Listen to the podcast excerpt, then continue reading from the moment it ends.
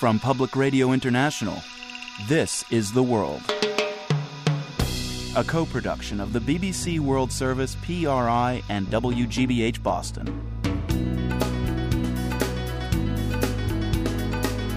It's Monday, May 7th. I'm Marco Werman.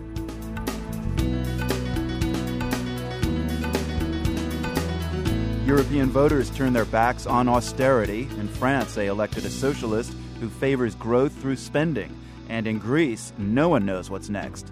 This is a totally new reality. I mean, uh, all hell has broken loose.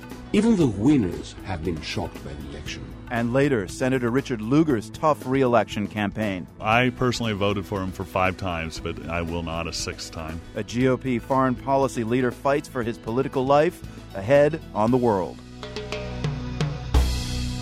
PRI's The World is made possible in part by the Medtronic Foundation, presenting the Save a Life Simulator, an interactive online experience designed to teach life saving responses to sudden cardiac arrest. Each day, thousands die from cardiac arrest. Learn how to respond at heartrescuenow.com. I'm Marco Werman. This is The World. For several years now, European leaders have sought to solve the current economic crisis there through austerity. Their mantra has been reduce spending to reduce debt. But European voters said over the weekend enough already with the austerity. In Greece, election results risk unraveling Europe's austerity based bailout of the country. We'll hear more on that in a few minutes. First, we turn to France, where new President Francois Hollande is getting ready to take power now. He wants to spend more to stimulate growth, and a majority of French voters agreed with him. The world's Gerry Hadden has more. The headline today in the left leaning French newspaper, Libération, is just a single word normal. That's a reference to President elect Hollande's modest, every guy style. It could also be interpreted as a wish, a wish to return to normalcy, to the way things used to be in France before the crisis. In his victory speech last night, Hollande tried to reassure French voters. this evening, there are not two Frances that are facing each other. There's only one France, only one nation, gathered with the same destiny. But France is not alone, and to get out of the economic crisis, it must act in concert with its 26 co members in the European Union. Riding a wave of public indignation over spending cuts, Hollande has vowed to make growth his priority, not austerity. Last night, he alluded to his pledge to spend more public funds on, among other things, hiring tens of thousands more school teachers. Priority for education, the school of the Republic, will be at the heart of my involvement. Hollande supporters, the majority of Frenchmen, hail his vision. But while lame duck President Nicolas Sarkozy was congratulating Hollande, his conservative UMP party, likely to be in opposition in parliament, is already on the attack. Secretary General Jean-François Copé is out front.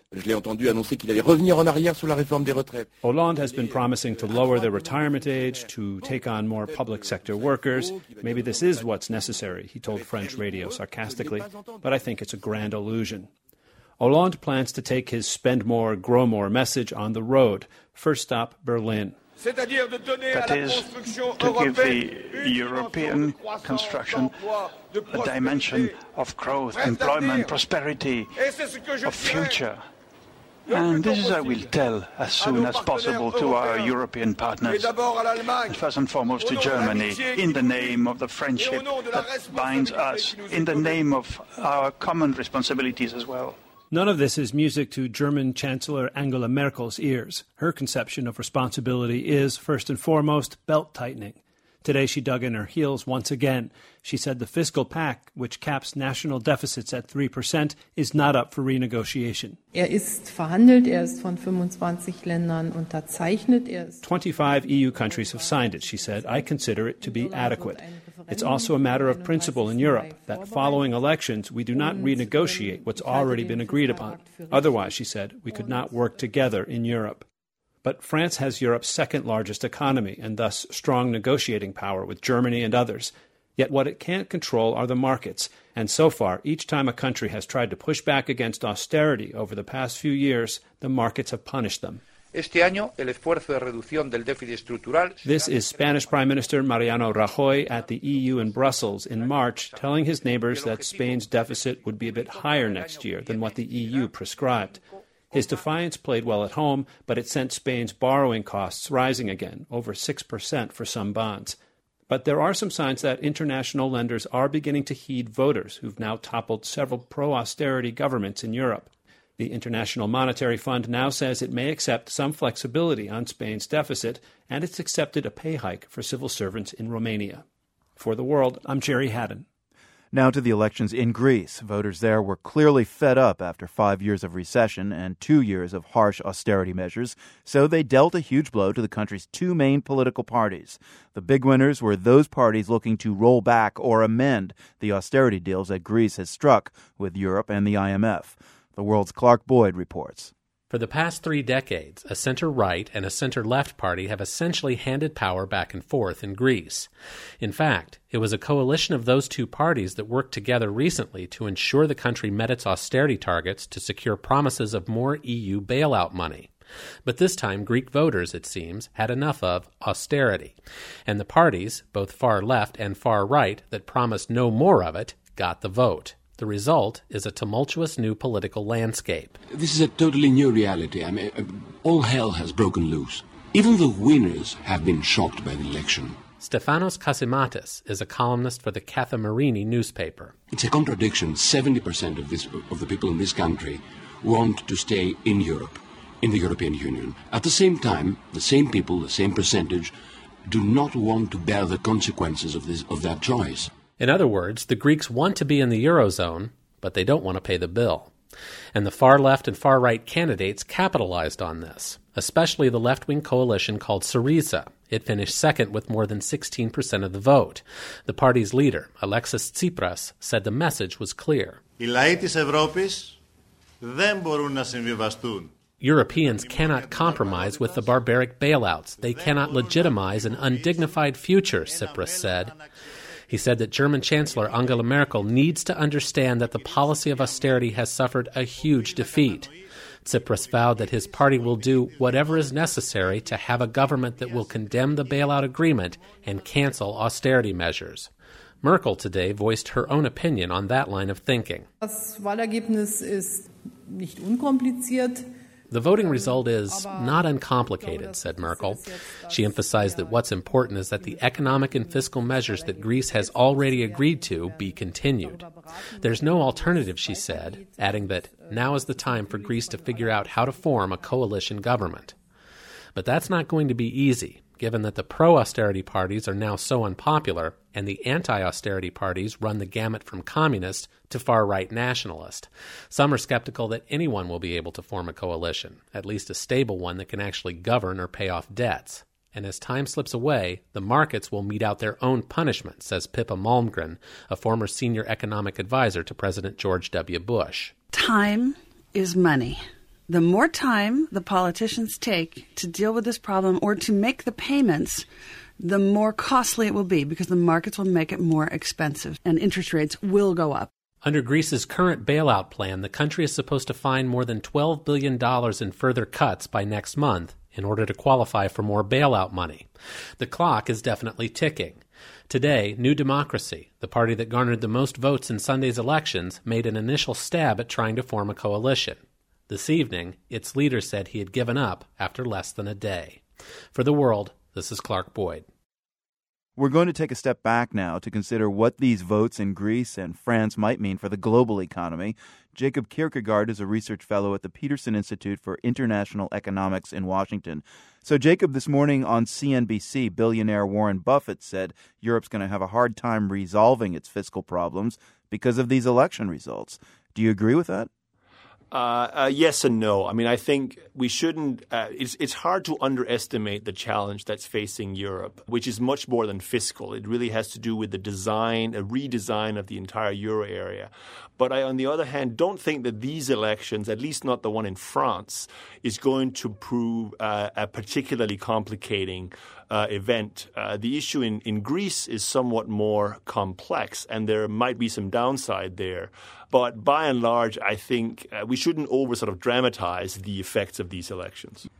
So, what do you think as an economist then? Is it possible, say, in France, for uh, Francois Hollande to restore the social services that uh, Sarkozy dismantled uh, and uh, have growth to occur at the same time? Uh, I think, in short, that Francois Hollande is going to be forced by the sort of uh, general political and economic circumstances in Europe to disappoint a lot of his voters. Because I do not believe that he'll be able to usher in a new era of uh, growth and anti austerity in Europe. And with respect to France's own economic challenges, I don't think that he will be able to uh, restore the public services that Nicolas Sarkozy uh, reduced in his term in office because the challenges, the fiscal challenges that France itself faces are simply too great. So the reality is that most of the policies he's going to have to implement are not going to be that different, in my opinion, from the policies of his predecessor. So your point is that the priority for France, for Greece, for everyone remains getting uh, their economic houses in order, solving Europe's indebtedness. What is at stake for the United States if Europe doesn't do that? Um, well, there's no doubt that if the European, the broader European strategy of having deepening euro area integration combined with fiscal austerity at the member state level, if that fails, and we therefore have a, a, potential catastrophic unraveling of the euro area, including a number of, of uh, sovereign defaults in addition to the one we've already had in Greece. Uh, I mean, let me just say, I don't think this is going to happen, but were it to happen, the effects on the US economy would be very dramatic because such a scenario would lead to an almost instant major financial crisis in Europe. So, if the European strategy fails, uh, the dramatic, the impact on the U.S. economy will be dramatic. If we are looking at some European leaders on the road to a face off of some sort with Angela Merkel of Germany over austerity, do you think it's going to make a difference whose side uh, President Obama falls on? Um, not really. I think this is first and foremost a domestic European policy dispute, if you like. And I, I think the Obama administration uh, will have relatively limited leverage over any of the players in Europe. And I think uh, the Obama administration will also, as they have done so far, been quite hesitant to inject itself directly into uh, what is a an internal European dispute. Not least, of course, because the year 2012 progresses, we here in the United States come closer and closer to our own fiscal point of fiscal reckoning towards the end of the year. Jacob, uh, would you take a bet on how uh, all of this uh, European economic stuff may affect the election campaign here, or is it just not black and white enough for sound bites? Um, no, I, I, will take uh, I will take a bet that the effects on uh, of the European crisis on the U.S. election and the U.S. economy, I should say, on the the effect on the U.S. economy and therefore on the election will be much smaller than we saw in both 2010 and 2011, where obviously the negative spillovers from the European uh, an, an, accelerating European crises had a significant negative impact on the U.S. economy. I don't think that there's going to be that many negative surprises from Europe this year, uh, and therefore I think the impact on the U.S. election is going to be relatively limited. Jacob Kirkegaard at the Peterson Institute in Washington. Thank you very much. My pleasure. Coming up, Indiana Republican Senator Richard Lugar faces a bruising primary tomorrow. His challenger is hammering him for reaching out to Democrats on foreign policy issues. This is PRI.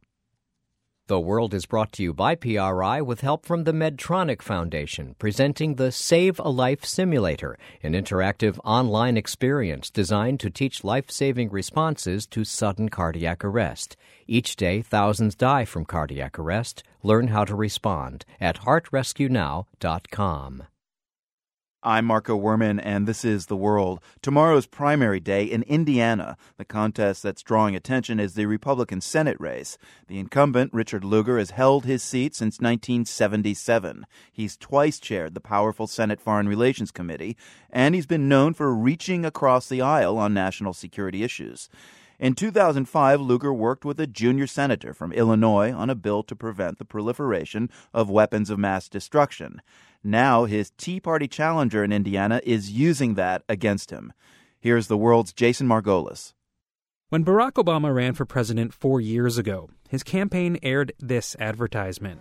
The single most important national security threat that we face is nuclear weapons falling into the hands of terrorists. What I did was reach out to Senator Dick Lugar, a Republican, to help lock down loose nuclear weapons. We have to. Fast forward to this campaign season. Here's an advertisement run by Lugar's Republican primary challenger. No wonder they call him Obama's favorite Republican. It's time for new conservative leadership. I'm Richard Mourdock, and I approve this message. Richard Mourdock is the state treasurer of Indiana. His campaign did not respond to repeated interview requests for this story. Greg Fettig did. Fettig is active in the Indiana Tea Party and co founder of the group Hoosiers for a Conservative Senate. His group's goal get rid of Richard Lugar. I personally voted for him for five times, but I will not a sixth time.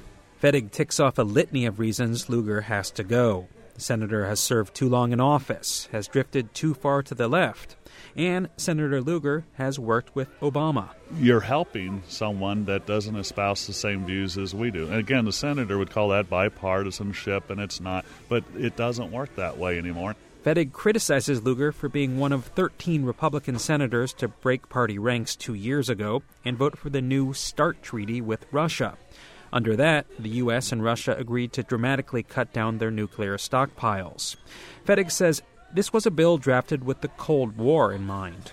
We're 30 years past that point, and it doesn't address uh, North Korea, doesn't address China, doesn't address Iran. So if we cut down our arsenal, we become weakened. Fettig is confident that Lugar's primary challenger will stay true to his word and not reach across the aisle.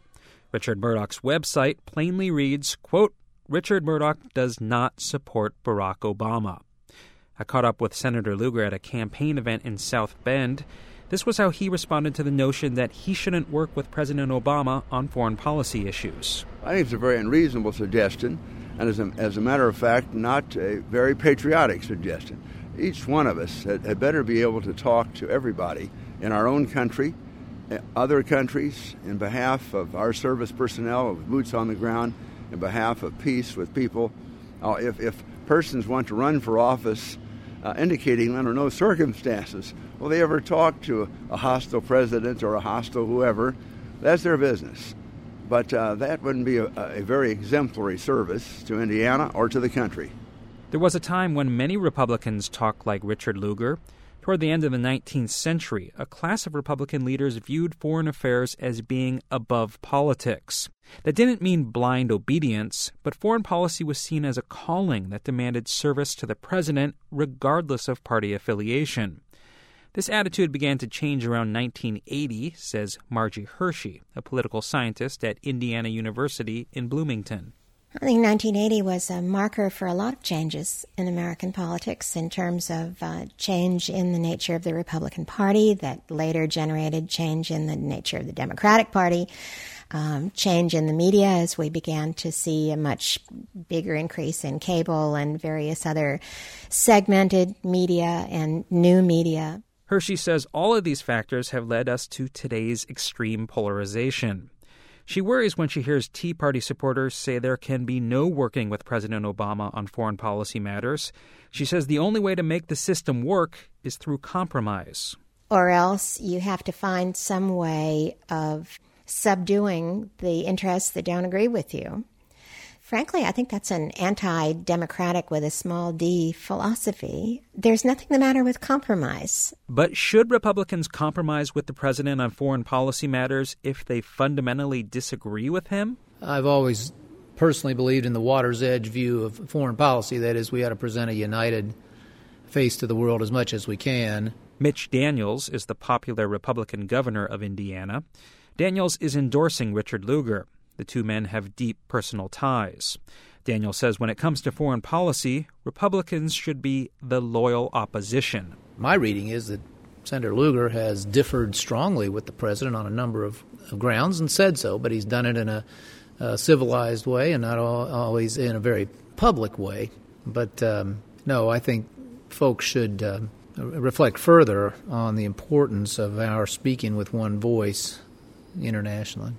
Senator Lugar is now trying to remind his party base that he has disagreed with the president.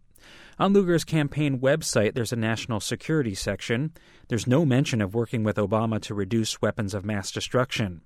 Lugar does, however, criticize the president's policies in Afghanistan, and Lugar faults the president for not getting congressional approval for actions in Libya. In South Bend, Lugar emphasized that the two men see the world very differently and are no longer working together.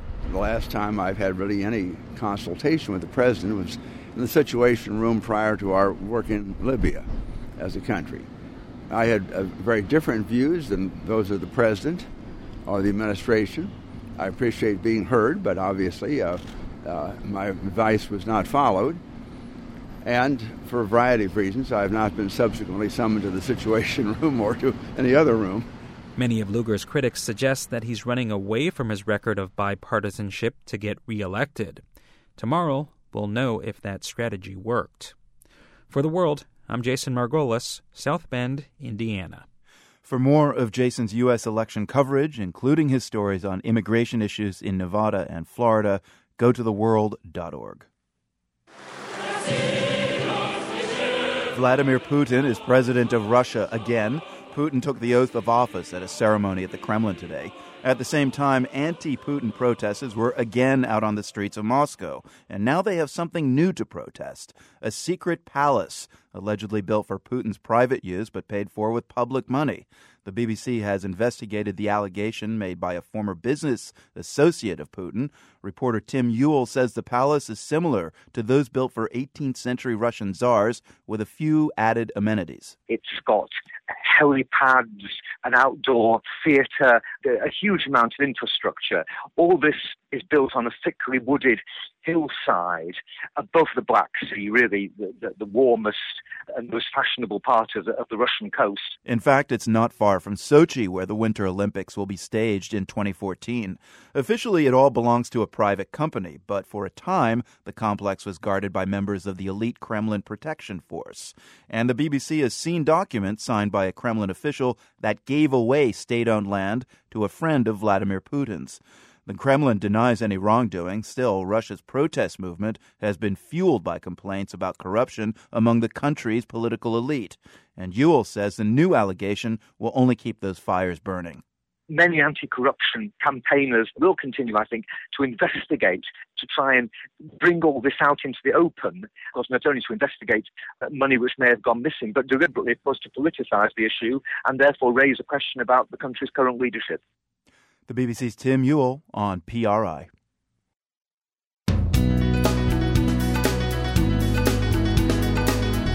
I'm Marco Werman. Ahead, a friend tells us about Warren Weinstein, the aid worker kidnapped in Pakistan nine months ago. He was always looking not to rub elbows with the rich and famous or the powerful in a country, but was always looking to find the oppressed and helping them to live within the system where they were.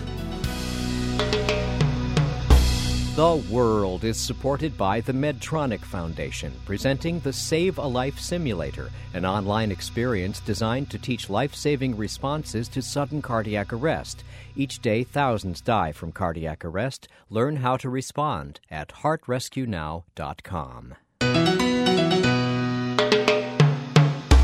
I'm Marco Werman, and this is The World, a co production of the BBC World Service, PRI, and WGBH Boston. Amid an ongoing rebellion, Syria's government held a parliamentary election today. According to the government, the voting was smooth and turnout was high, but opposition groups cast doubt on those assertions, reporting more fighting between rebels and troops and calling today's vote a sham. The world's Laura Lynch is one of the few foreign journalists allowed into Syria. She sent us this report from Damascus. This morning, the government gave foreign journalists an escorted bus tour of several select polling stations in downtown Damascus, driving past hundreds of campaign posters covering buildings and billboards. First stop, a school in the neighborhood of Kafar Suse. Inside, the hallway hummed with people eager to vote and eager to tell reporters why they think it's a good idea to cast a ballot while people are fighting and dying. Rada Bubakar called it a step forward. I think it is very good for uh, my country, for my president. I must uh, vote. What do you think of the fact that this vote is taking place when there is still so much violence in the country? I think will uh, bring uh, peace for our for my country. For all the boosterism, there were also flashes of anger toward those who have continued to protest and who likely didn't vote today.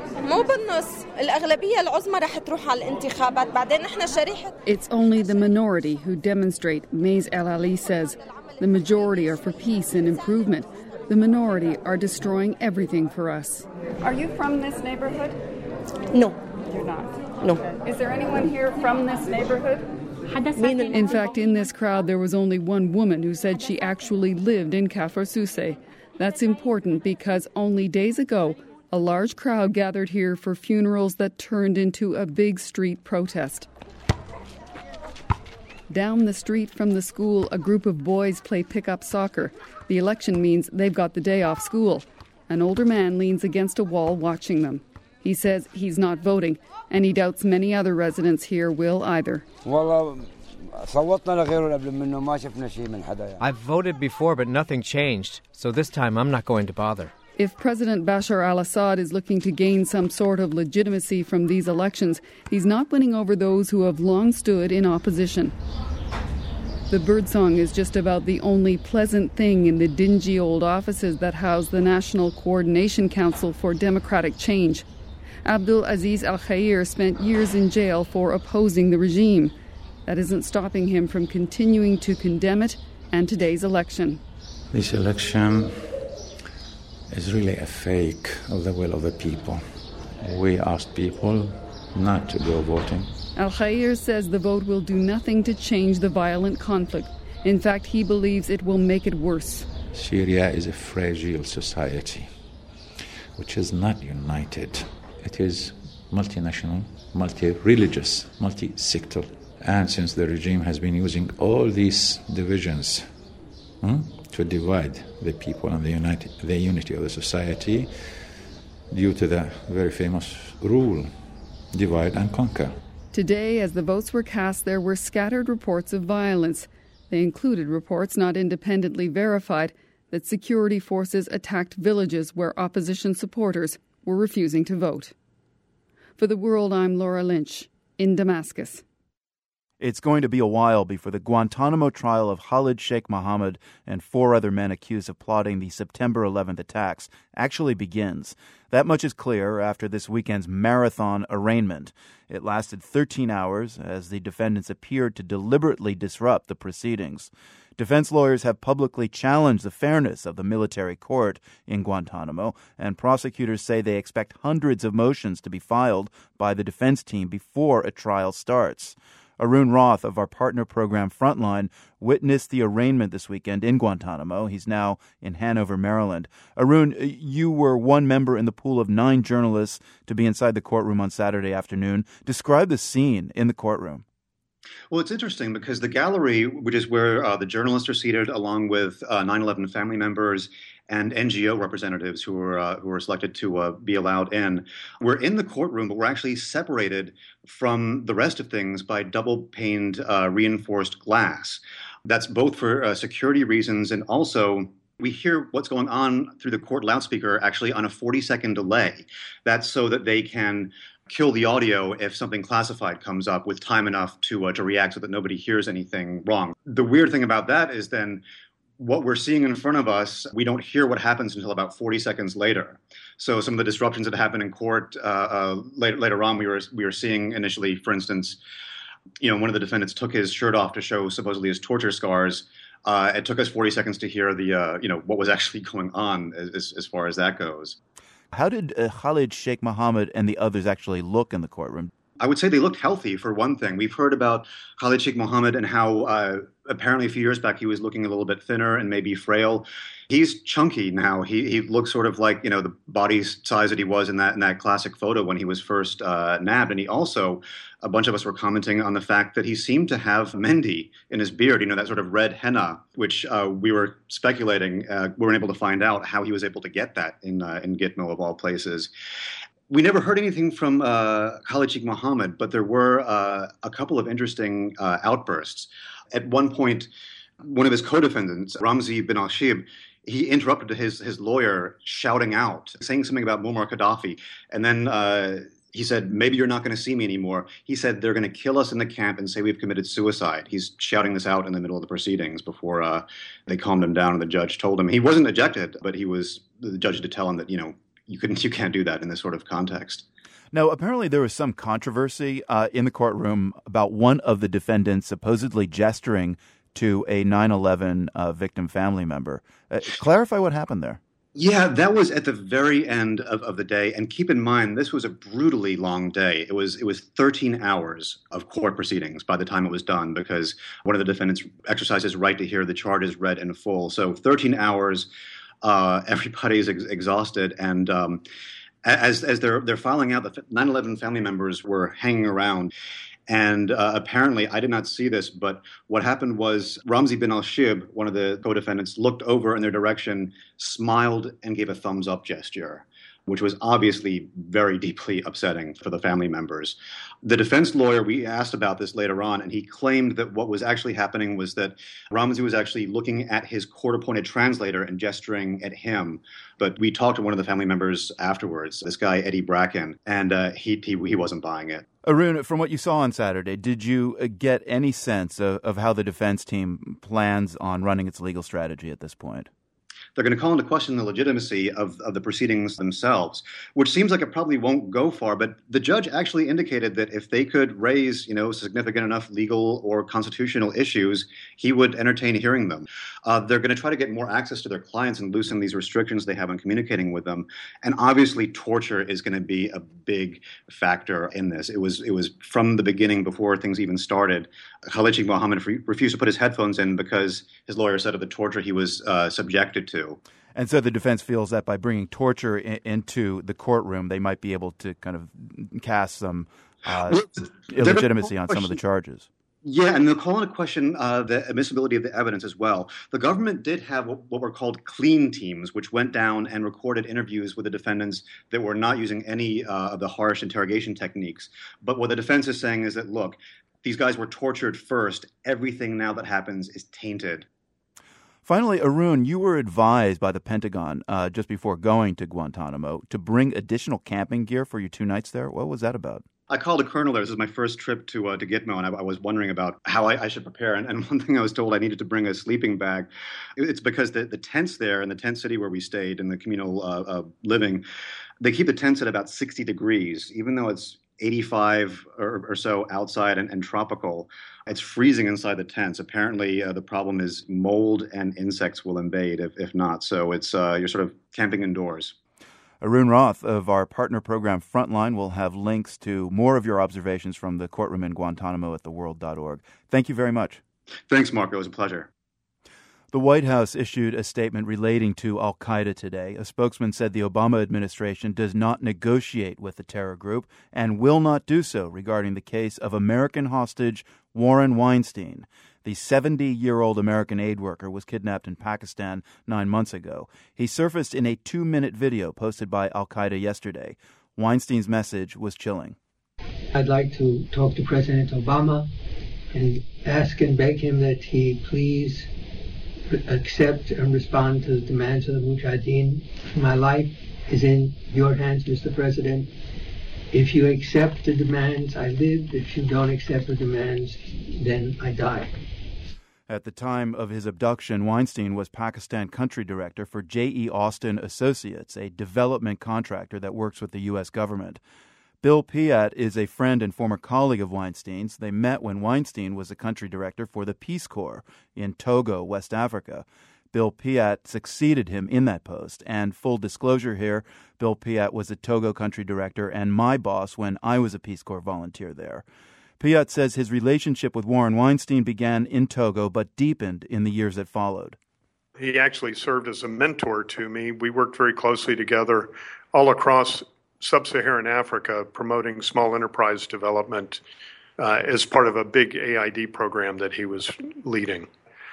I was frankly surprised to find that he's still working, though, when you really know Warren, to think that he had an opportunity to face a challenge like that posed by what's happening in Pakistan, I can see how that would be something he could not resist.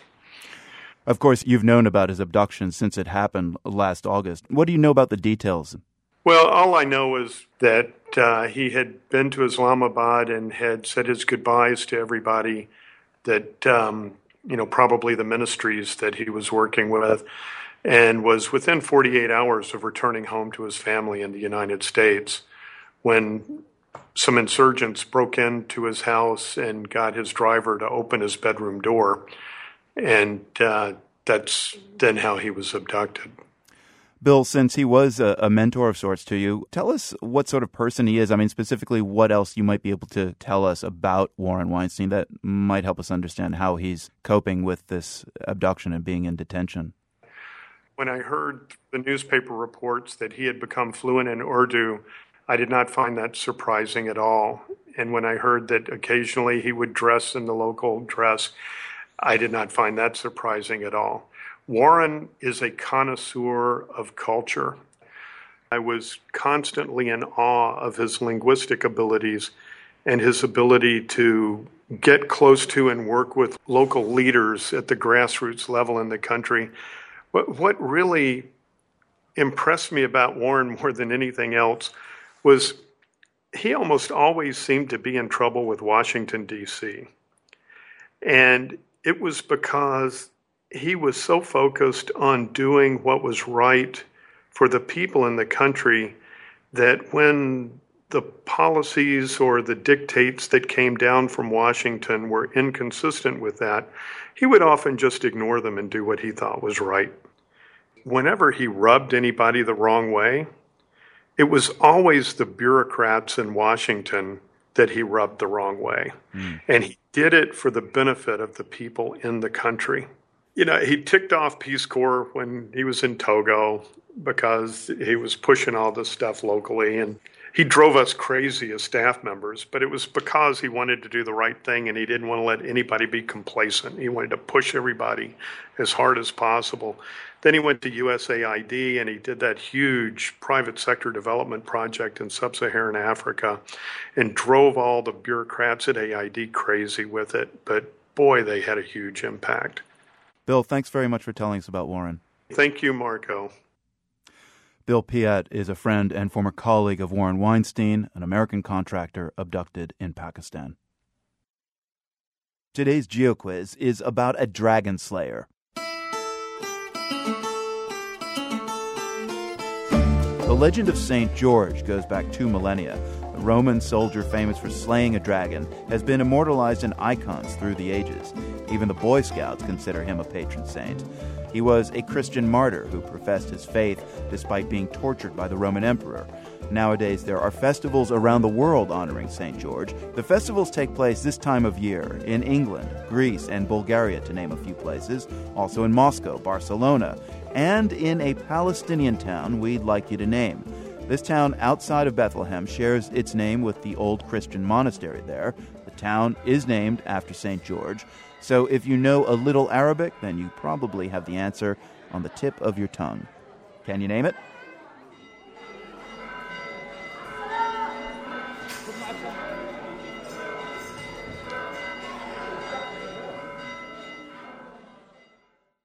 There's more of our Mideast reporting on the web. We have a new blog post today from the world's Anne Lopez in Saudi Arabia. She writes about what it's like to be out and about in Riyadh without the full body cloak traditionally worn by Saudi women. That's at theworld.org. This is PRI. I'm Marco Werman. This is The World. For our Geo quiz today, we were looking for the name of a Palestinian village. It's where Palestinian Christians and Muslims celebrated the feast of St. George this weekend. The World's Matthew Bell visited the monastery, and Matthew set the scene for us. In fact, named the scene for us. Uh, where is this place where George the Dragon Slayer still inspires a traditional holiday? In fact, the village is named after George, and the Arabic name is Al Khadr. And the village is just a few miles outside of Bethlehem in the West Bank. Every year, they have the Feast of St. George. It usually happens in early May, according to the Eastern Orthodox calendar. So, what kind of place is Al Khadr, and what kind of party is this? What kind of festival is this? It's a village of about 10,000 people, Marco, and interestingly, it's a Palestinian Muslim village, except for the abbot of the Al Khadr monastery, which is right in the middle of town He runs this monastery that was built in the early 1900s. It was built on on ruins that go back, they say, to the 16th century. And the festival centers there. The Palestinian Christians and Muslims come to pray and to venerate St. George. All right, let's get a taste of the festival. Here's your story, Matthew.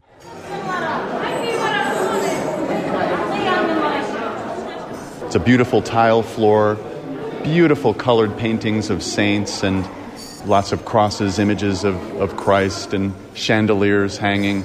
There's an image on the ceiling of, of St. George on a horse slaying a dragon. I'm here with the abbot of the church, Father Ananias. Father, tell me a little bit about the significance of St. George for Palestinians here in this area.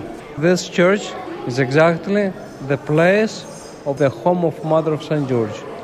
Many, many miracles. So today, these are not just Christians, these are Muslims that are coming to visit as well. The, the Muslims come from the St. George. If you do something good for me, I will come to you. I will visit you. I will light candles. I will bring to you oil. So they make an offering. Yes, like Christians. Aha, they're seeking the intervention from St. George himself. Yes, like Christians, the same. They have a miracle. St. George will have to protect us. So let's go see what people are doing.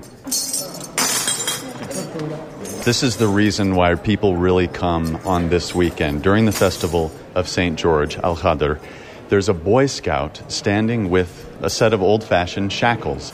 People are lining up, they kiss the chains, the shackle. He then puts it over the person's head three times. So they kiss it three times, he puts it over the head, and then wraps the chain around and they're saying some prayers and then walking up to different paintings in the church and spending some time in quiet contemplation and then moving on. I speak with people as they come and go from the sanctuary, and whether they're Christian or Muslim, just about everyone has a different story about how they prayed to St. George for help and then received it. A Christian grandmother says she's been coming to the church on this day every year since one of her infant sons, now grown, recovered from a severe illness. Several families come and take pictures with their young boys dressed up as the Dragon Slayer. We make a promise that if we got a baby in St. George's birthday, we name it on his name. His name is Yorgos, and uh, this is the second birthday for him. And why is St. George so, so important today? Because we trust in him, yeah, and if we pray for him, he responds to us always the people if they if happen something wrong for them they say ya khadr it's they calling the khadr the khadr is very important because everybody he need him he always he come always appears it's like saying oh my god but you're saying oh my saint george yeah oh my saint george yeah Oh my, Yahadr. We've got a slideshow from the St. George Monastery featuring the chandeliers and the chains at theworld.org. Finally, today, reporter Marissa Neff introduces us to Mirel Wagner. She's a Finnish singer of Ethiopian descent whose music explores the dark side of life. To say that Mirel Wagner's folk songs are haunting is an understatement. Her lyrics dive headlong into the spooky and morbid aspects of life, or death, as it were. The head hung low where the road leads, I will go. And it's a hard and a crooked life when you're a dead man's unwedded bride. The 24 year old singer credits the legendary blues music of Skip James and Robert Johnson for providing her with inspiration. When she was in her early teens, her friends were tuning into pop bands like the Backstreet Boys. But Wagner had songs like James's Hard Time Killin' Floor Blues on heavy rotation. Now when you hear me singing this old lonesome song, people, you know these hard times can't last us so very long. When I met Wagner, she didn't seem to be brooding or somber. Still, the singer says she's always been fascinated by the darker side of things. Well, yes, I've always found the melancholy interesting. I think that it's a part of life that people don't really talk about much, which is as important as being happy or it's just part of life. I'm not a sad person. I'm just sometimes I feel sad, and that's when I write songs most of the time. My baby has a swollen face, long, stiff limbs. Them eyes are black pits of a place where I've been. The single from Wagner's self titled debut is called No Death. It has a sparseness that makes it shocking when the words delve into themes of necrophilia and love beyond the grave. But there's a seductive quality to the song that makes you want to keep listening, even with the uncomfortable nature of the lyrics. No death can tear us apart. Ah, ah. I don't like to explain the song that much because I think that when you start to explain your songs to the listener, it sort of robs them something, and I don't like to hear that much of the explanations of the artist. I like to make my own own interpretations, and that's what I like to hear from people that what they think that the song is about. There is some some imagery like rotten tongues and that sort of stuff that may put people off, but when you sort of look past the surface, you can see that it's it's a very sort of sensitive and fragile the song. All day I stay by her side, but death has a claim and a right to my bride. I shut the doors, pull the curtains, and hide. I heard something moving somewhere outside. No death can tear us apart. For the world, I'm Marissa Neff. No death can tear us apart. No death can tear us apart. Ah. You can see the video for Mirel Wagner's No Death at theworld.org. From the Nan and Bill Harris studios at WGBH in Boston, I'm Marco Werman. Unfortunately, we have to part for today, but we'll be back tomorrow. Knows what's beneath the floorboards. The World is a co production of the BBC World Service, PRI, and WGBH Boston, supported in part by Nan and Bill Harris, committed to supporting objective, unbiased reporting on national and international issues. The Luce Foundation's Henry R. Luce Initiative on Religion and International Affairs, the Freeman Foundation, and the PRI Program Fund, whose contributors include the John D. and Catherine T. MacArthur Foundation, committed to building a more just, verdant, and peaceful world. MacFound.org. PRI, Public Radio International.